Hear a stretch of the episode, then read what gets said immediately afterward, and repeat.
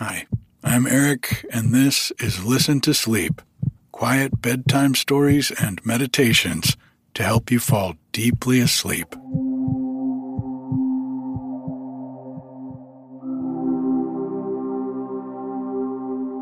It was my birthday this week, and I took the day off to take a long walk with Bodie and a good hot soak in our outdoor bathtub. It was a wonderfully reinvigorating day. And I want to thank each and every one of you for the lovely gift you gave me as well. Because of you, the podcast reached 2 million downloads this week.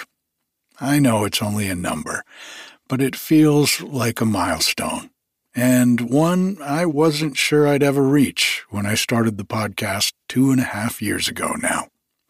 So, thank you all so much for all of your support. We also had an extremely colorful week up here on the mountain.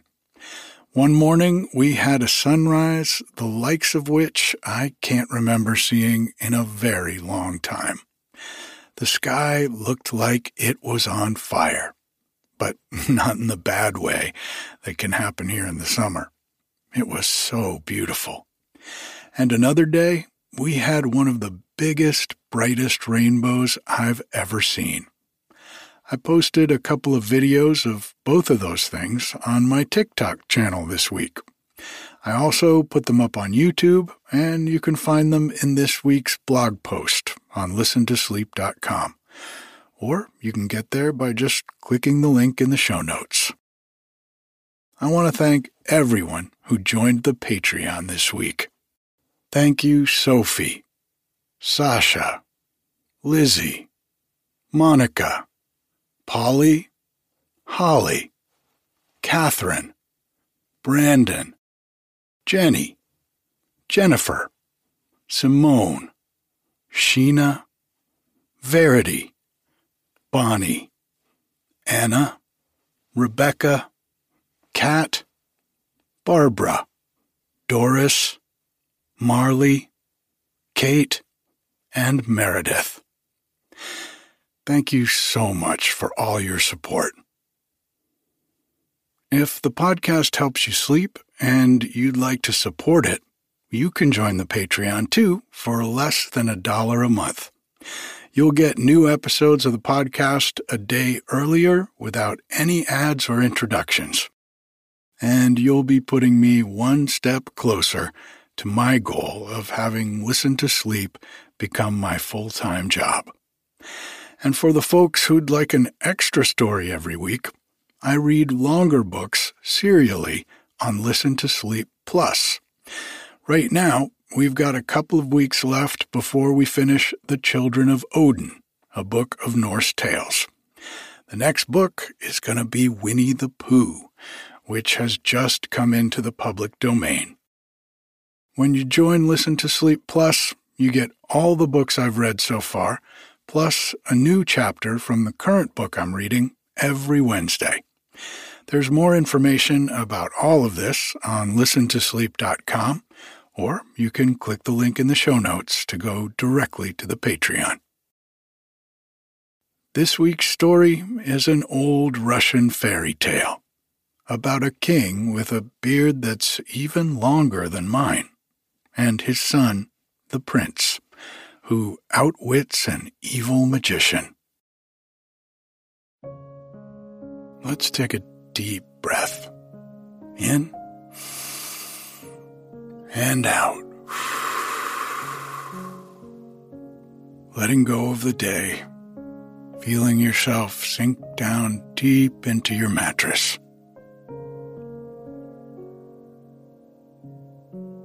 Another deep breath in and out. Nothing to do, nowhere to go. This is your time. Time to rest. Take one more deep breath in with me. And out.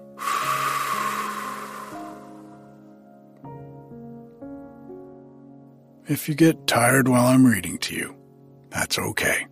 Just let yourself drift off. King Kojata. There was, once upon a time, a king called Kojata, whose beard was so long that it reached below his knees. Three years had passed since his marriage, and he lived very happily with his wife. But heaven granted him no heir which grieved the king greatly. One day he set forth from his capital in order to make a journey through his kingdom. He traveled for nearly a year through the different parts of his territory, and then, having seen all there was to be seen, he set forth on his way homeward. As the day was very hot and sultry, he commanded his servants to pitch tents in the open field, and there await the cool of the evening. Suddenly, a frightful thirst seized the king, and as he saw no water near, he mounted his horse and rode through the neighborhood looking for a spring. Before long, he came to a well filled to the brim with water clear as crystal, and on the bosom of which a golden jug was floating. King Kojata at once tried to seize the vessel, but though he endeavored to grasp it with his right hand, and then with his left, the wretched thing always eluded his efforts and refused to let itself be caught. First with one hand, and then with two, did the king try to seize it. But like a fish, the goblet always slipped through his fingers and bobbed to the ground, only to reappear at some other place and mock the king. Plague on you, said King Kojata. I can quench my thirst without you. And bending over the well, he lapped up the water so greedily that he plunged his face, beard and all, right into the crystal mirror. But when he had satisfied his thirst and wished to raise himself up, he couldn't lift his head, because someone held his beard fast in the water. Who's there? Let me go, cried King Kojata but there was no answer. Only an awful face looked up from the bottom of the well, with two great green eyes, glowing like emeralds, and a wide mouth reaching from ear to ear and showing two rows of gleaming white teeth. The king's beard was held, not by mortal hands, but by two claws. At last, a hoarse voice sounded from the depths. Your trouble is all in vain, King Kojata. I will only let you go on condition that you give me something you know nothing about, and which you will find on your return home. The king didn't pause to ponder long. For what, thought he, could be in my palace without my knowing about it? The thing is absurd. So he answered quickly, Yes, I promise that you shall have it. The voice replied, Very well, but it will go ill with you if you fail to keep your promise. Then the claws relaxed their hold, and the face disappeared in the depths. The king drew his chin out of the water and shook himself like a dog. Then he mounted his horse and rode thoughtfully home with his retinue.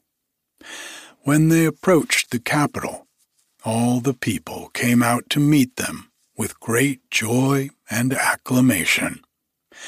And when the king reached his palace, the queen met him on the threshold. Beside her stood the prime minister, holding a little cradle in his hands, in which lay a new-born child, as beautiful as the day. Then the whole thing dawned on the king, and groaning deeply, he muttered to himself, So this is what I did not know about. And the tears rolled down his cheeks.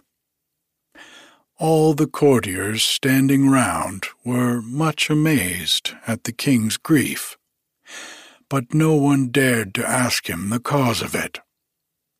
He took the child in his arms and kissed it tenderly. Then, laying it in its cradle, he determined to control his emotion and began to reign again as before. The secret of the king remained a secret, though his grave, careworn expression escaped no one's notice. In the constant dread that his child would be taken from him, poor Kojata knew no rest, night or day. However, time went on, and nothing happened. Days and months and years passed, and the prince grew up into a beautiful youth. And at last, the king himself forgot all about the incident that had happened so long ago. One day, the prince went out hunting, and going in pursuit of a wild boar, he soon lost the other huntsman, and found himself quite alone in the middle of a dark wood. The trees grew so thick and near together that it was almost impossible to see through them. Only straight in front of him lay a patch of meadowland. It was overgrown with thistles and rank weeds, in the center of which a leafy lime tree reared itself. Suddenly, a rustling sound was heard in the hollow of the tree, and an extraordinary old man with green eyes and chin crept out of it. A fine day, Prince Milan, he said. You've kept me waiting a good number of years. It was high time for you to come and pay me a visit. Who are you, in the name of wonder? Demanded the astonished prince. You'll find out soon enough but in the meantime, do as I bid you. Greet your father, King Kojata, from me, and don't forget to remind him of his debt. The time has long passed since it was due, but now he will have to pay it. Farewell for the present we shall meet again. With these words, the old man disappeared into the tree, and the prince returned home rather startled, and told his father all that he had seen and heard. The king grew as white as a sheet when he heard the prince's story, and said, Woe is me, my son. The time has come when we must part. And with a heavy heart he told the prince what had happened at the time of his birth. Don't worry or distress yourself, dear father, answered Prince Milan. Things are never as bad as they look. Only give me a horse for my journey, and I'll wager you'll soon see me back again. The king gave him a beautiful charger with golden stirrups and a sword. The queen hung a little cross round his neck, and after much weeping and lamentation, the prince bade them all farewell and set forth on his journey. He rode straight on for two days, and on the third he came to a lake as smooth as glass and as clear as crystal. Not a breath of wind moved, not a leaf stirred. Only on the still bosom of the lake, thirty ducks, with brilliant plumage, swam about in the water. Not far from the shore, Prince Milan noticed thirty little white garments lying on the grass, and dismounting from his horse, he crept down under the high bulrushes, took one of the garments, and hid himself with it behind the bushes which grew round the lake. The ducks swam about all over the place dived down into the depths, and rose again, and glided through the waves. At last, tired of disporting themselves, they swam to the shore, and twenty-nine of them put on their little white garments, and instantly turned into so many beautiful maidens. Then they finished dressing and disappeared. Only the thirtieth little duck couldn't come to the land. It swam about close to the shore, and giving out a piercing cry, it stretched its neck up timidly, gazed wildly around, and then dived under again. Prince Milan's heart was so moved with pity for the poor little creature that he came out from behind the bulrushes to see if he could be of any help. As soon as the duck perceived him, it cried in a human voice, Oh, dear Prince Milan, for the love of heaven, give me back my garment and I will be so grateful to you. The prince lay the little garment on the bank beside her, and stepped back into the bushes. In a few seconds, a beautiful girl in a white robe stood before him. So fair and sweet and young that no pen could describe her. She gave the prince her hand and spoke. Many thanks, Prince Milan, for your courtesy. I am the daughter of a wicked magician, and my name is Hyacinthia. My father has thirty young daughters, and is a mighty ruler in the underworld, with many castles and great riches. He has been expecting you for ages. But you need have no fear if you will only follow my advice. As soon as you come into the presence of my Father, throw yourself at once on the ground and approach him on your knees. Don't mind if he stamps furiously with his feet and curses and swears. I'll attend to the rest, and in the meantime, we had better be off. With these words, the beautiful Hyacinthia stamped on the ground with her little foot, and the earth opened, and they both sank down into the lower world. The palace of the magician was all hewn out of a single carbuncle, lighting up the whole surrounding region. And Prince Milan walked into it gaily.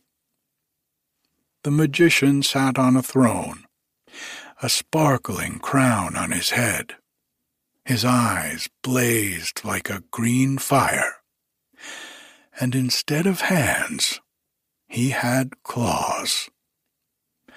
As soon as Prince Milan entered, he flung himself on his knees. The magician stamped loudly with his feet, glared frightfully out of his green eyes, and cursed so loudly that the whole underworld shook. But the prince, mindful of the counsel he had been given, wasn't the least afraid, and approached the throne still on his knees. At last the magician laughed aloud and said, You rogue, you have been well advised to make me laugh and I won't be your enemy any more. Welcome to the underworld. All the same, for your delay in coming here, we must demand three services from you. For today you may go, but tomorrow I shall have something more to say to you. Then two servants led Prince Milan to a beautiful apartment, and he lay down fearlessly on the soft bed that had been prepared for him, and was soon fast asleep. Early the next morning, the magician sent for him and said, Let's see now what you've learnt. In the first place, you must build me a palace tonight, the roof of purest gold, the walls of marble, and the windows of crystal. All round, you must lay out a beautiful garden with fish ponds and artistic waterfalls if you do all this, I will reward you richly. But if you don't, you shall lose your head. Oh, you wicked monster, thought Prince Milan. You might as well have put me to death at once. Sadly, he returned to his room, and with bent head sat brooding over his cruel fate till evening. When it grew dark, a little bee flew by, and knocking at the window, it said, Open and let me in. Milan opened the window quickly, and as soon as the bee had entered, it changed into the beautiful Hyacinthia. Good evening, Prince Milan. Why are you so sad? How can I help being sad? Your father threatens me with death, and I see myself already without a head. And what have you made up your mind to do? there's nothing to be done. And after all, I suppose one can only die once. Now, don't be so foolish, my dear prince, but keep up your spirits, for there is no need to despair. Go to bed, and when you wake up tomorrow, the palace will be finished. Then you must go all round it, giving a tap here and there on the walls, to look as if you had just finished it. And so it all turned out just as she had said. As soon as it was daylight, Prince Milan stepped out of his room and found a palace which was quite a work of art, down to the very smallest detail. The magician himself was not a little astonished at its beauty, and could hardly believe his eyes. Well, you certainly are a splendid workman, he said to the prince. I see you are very clever with your hands.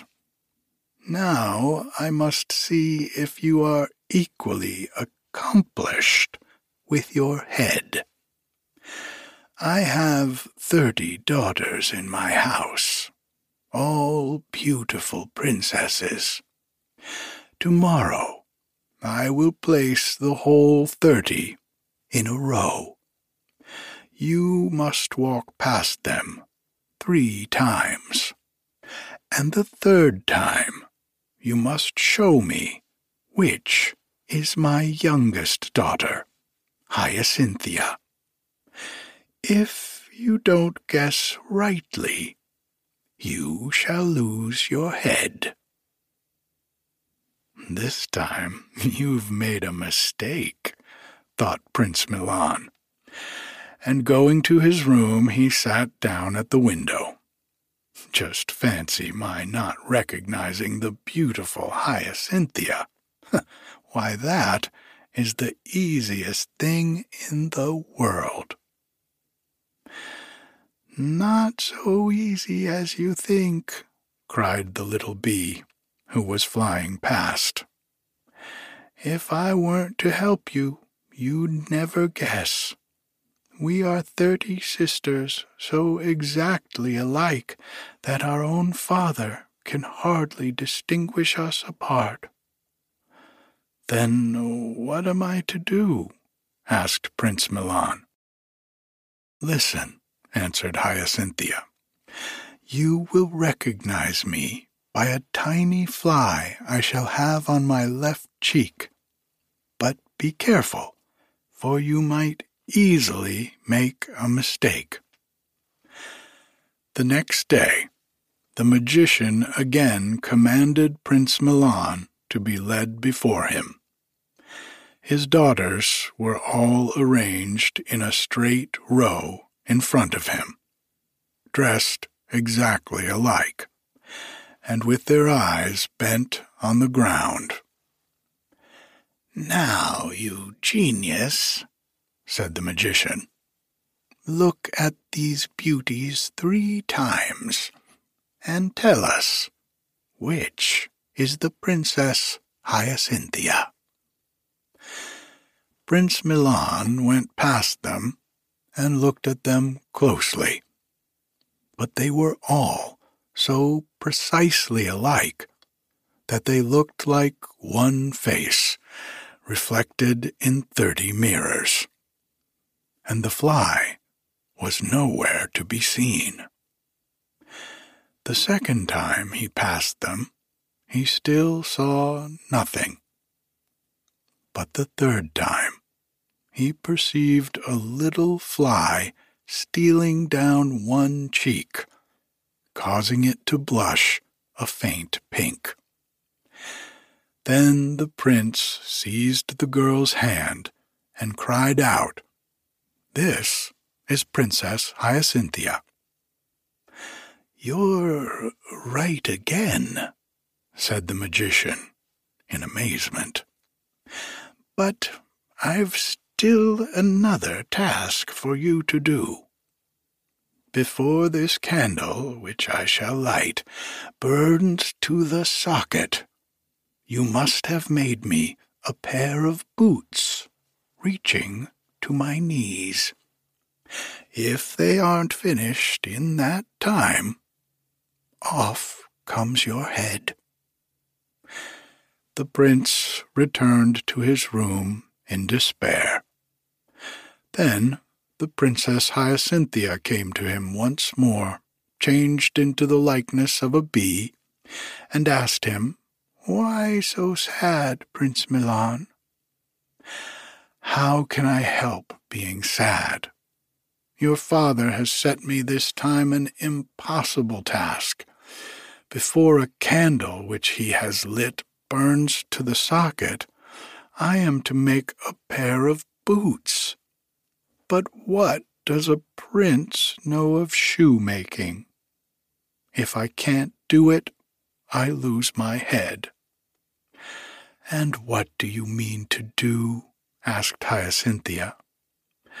Well, what is there to be done? What he demands I can't and won't do, so he must just make an end of me. Not so, dearest. I love you dearly, and you shall marry me, and I'll either save your life or die with you. We must fly now, as quickly as we can, for there is no other way of escape. With these words, she breathed on the window, and her breath froze on the pane. Then she led Milan out of the room with her, shut the door, and threw the key away. Hand in hand, they hurried to the spot where they had descended into the lower world and at last reached the banks of the lake. Prince Milan's charger was still grazing on the grass which grew near the water. The horse no sooner recognized his master than it neighed loudly with joy, and springing towards him, it stood as if rooted to the ground, while Prince Milan and Hyacinthia jumped on its back. Then it sped onwards, like an arrow from a bow. In the meantime, the magician was waiting impatiently for the prince. Enraged by the delay, he sent his servants to fetch him, for the appointed time was past. The servants came to the door, and finding it locked, they knocked but the frozen breath on the window replied in Prince Milan's voice, I am coming directly. With this answer, they returned to the magician. But when the prince still did not appear, after a time he sent his servants a second time to bring him. The frozen breath always gave the same answer but the prince never came. At last the magician lost all patience and commanded the door to be burst open. When the servants did so, they found the room empty, and the frozen breath laughed aloud. Out of his mind with rage, the magician ordered the prince to be pursued. Then a wild chase began. I hear horses' hoofs behind us, said Hyacinthia to the prince. Milan sprang from the saddle, put his ear to the ground, and listened. Yes, he answered, they are pursuing us and are quite close. Then no time must be lost, said Hyacinthia, and she immediately turned herself into a river, Prince Milan into an iron bridge and the charger into a blackbird. Behind the bridge, the road branched off into three ways. The magician's servants hurried after the fresh tracks. But when they came to the bridge, they stood not knowing which road to take, as the footprints stopped suddenly, and there were three paths for them to choose from.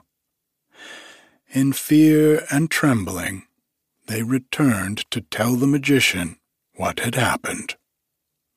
He flew into a dreadful rage when he saw them, and screamed out, Oh, you fools!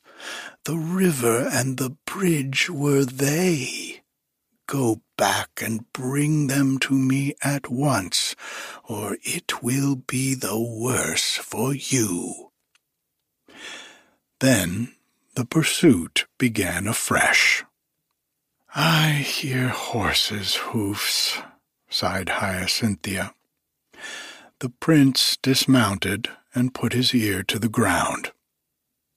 They are hurrying after us, and are already quite near.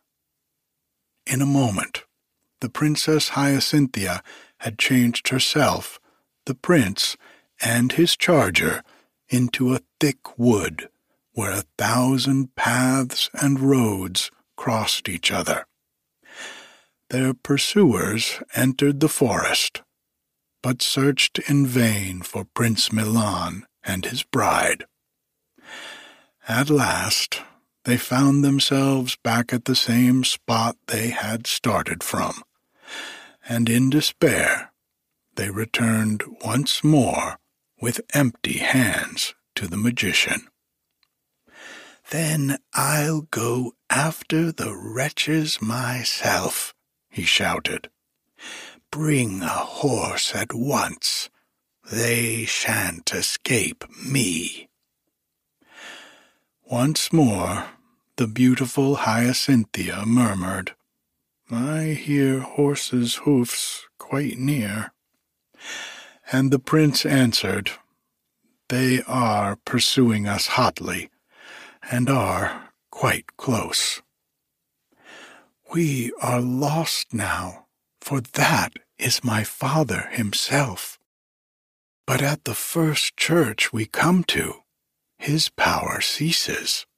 He may chase us no further. Hand me your cross. Prince Milan loosened from his neck the little gold cross his mother had given him. And as soon as Hyacinthia grasped it, she had changed herself into a church, Milan into a monk, and the horse into a belfry. They had hardly done this when the magician and his servants rode up. Did you see no one pass by on horseback, Reverend Father? he asked the monk.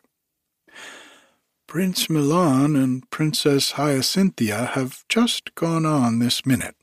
They stopped for a few minutes in the church to say their prayers, and bade me light this wax candle for you, and give you their love. I'd like to wring their necks, said the magician, and made all haste home, where he had every one of his servants beaten to within an inch of their lives. Prince Milan rode on slowly with his bride, without fearing any further pursuit. The sun was just setting and its last rays lit up a large city they were approaching. Prince Milan was suddenly seized with an ardent desire to enter the town. Oh, my beloved, implored Hyacinthia, please don't go, for I am frightened and fear some evil. What are you afraid of? asked the prince. We'll only go and look at what's to be seen in the town for about an hour, and then we'll continue our journey to my father's kingdom. The town is easy to get into, but more difficult to get out of, sighed Hyacinthia. But let it be as you wish. Go, and I will await you here, but I will first change myself into a white milestone. Only, I pray you, be very careful. The king and the queen of the town will come out to meet you, leading a little child with them. Whatever you do, don't kiss the child, or you will forget me and all that has happened to us. I will wait for you here for three days. The prince hurried to town, but Hyacinthia remained behind, disguised as a white milestone on the road. The first day passed and then the second, and at last the third also. But Prince Milan did not return, for he had not taken Hyacinthia's advice. The king and queen came out to meet him, as she had said, leading with them a lovely little girl, whose eyes shone like two clear stars. The child at once caressed the prince, who, carried away by its beauty, bent down and kissed it on the cheek. From that moment, his memory became a blank, and he forgot all about the beautiful Hyacinthia. When the prince did not return, poor Hyacinthia wept bitterly, and changing herself from a milestone into a little blue field flower, she said, I will grow here on the wayside till some passer-by tramples me under foot. And one of her tears remained as a dewdrop and sparkled on the little blue flower. Now, it happened shortly after this that an old man passed by, and seeing the flower, he was delighted with its beauty. He pulled it up carefully by the roots and carried it home. Here he planted it in a pot and watered and tended the little plant carefully. And now the most extraordinary thing happened. For from this moment, everything in the old man's house was changed. When he awoke in the morning, he always found his room tidied and put into such beautiful order that not a speck of dust was to be found anywhere when he came home at midday, he found a table laid out with the most dainty food, and he had only to sit down and enjoy himself to his heart's content. At first he was so surprised he didn't know what to think. But after a time he grew a little uncomfortable and went to an old witch to ask for advice. The witch said, Get up before the cock crows, and watch carefully till you see something move, and then throw this cloth quickly over it, and you'll see what will happen. All night the old man never closed an eye. When the first ray of light entered the room, he noticed the little blue flower began to tremble. and at last it rose out of the pot and flew about the room, put everything in order, swept away the dust, and lit the fire. In great haste, the old man sprang from his bed and covered the flower with the cloth the old witch had given him. And in a moment, the beautiful Princess Hyacinthia stood before him. What have you done? she cried. Why have you called me back to life? For I have no desire to live since my bridegroom, the beautiful Prince Milan, has deserted me. Prince Milan is just going to be married, replied the old man. Everything is being got ready for the feast, and all the invited guests are flocking to the palace from all sides. The beautiful Hyacinthia cried bitterly when she heard this. Then she dried her tears and went into the town dressed as a peasant woman. She went straight to the king's kitchen, where the white aproned cooks were running about in great confusion. The princess went up to the head cook and said, Dear cook, please listen to my request, and let me make a wedding cake for Prince Milan. The busy cook was just going to refuse her demand and order her out of the kitchen. But the words died on his lips when he turned and beheld the beautiful Hyacinthia. And he answered politely, you have just come in the nick of time, fair maiden. Bake your cake, and I myself will lay it before Prince Milan. The cake was soon made.